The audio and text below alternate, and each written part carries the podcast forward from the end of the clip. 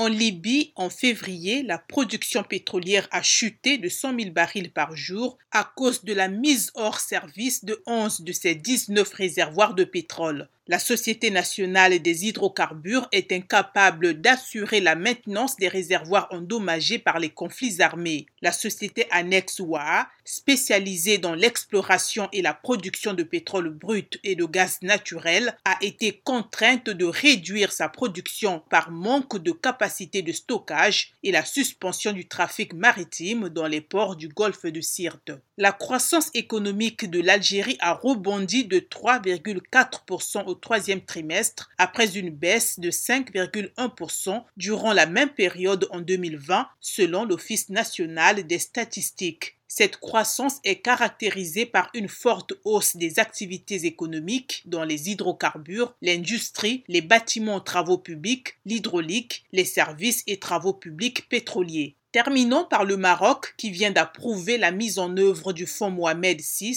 pour l'investissement dont le capital initial sera de 15 milliards de dirhams. Ce fonds va financer les grands projets des petites ou moyennes entreprises. Il va contribuer aussi au capital des grandes entreprises publiques et privées actives dans les domaines prioritaires en mettant en place des instruments financiers comme les avances, des prêts remboursables et des fonds semi-autonomes.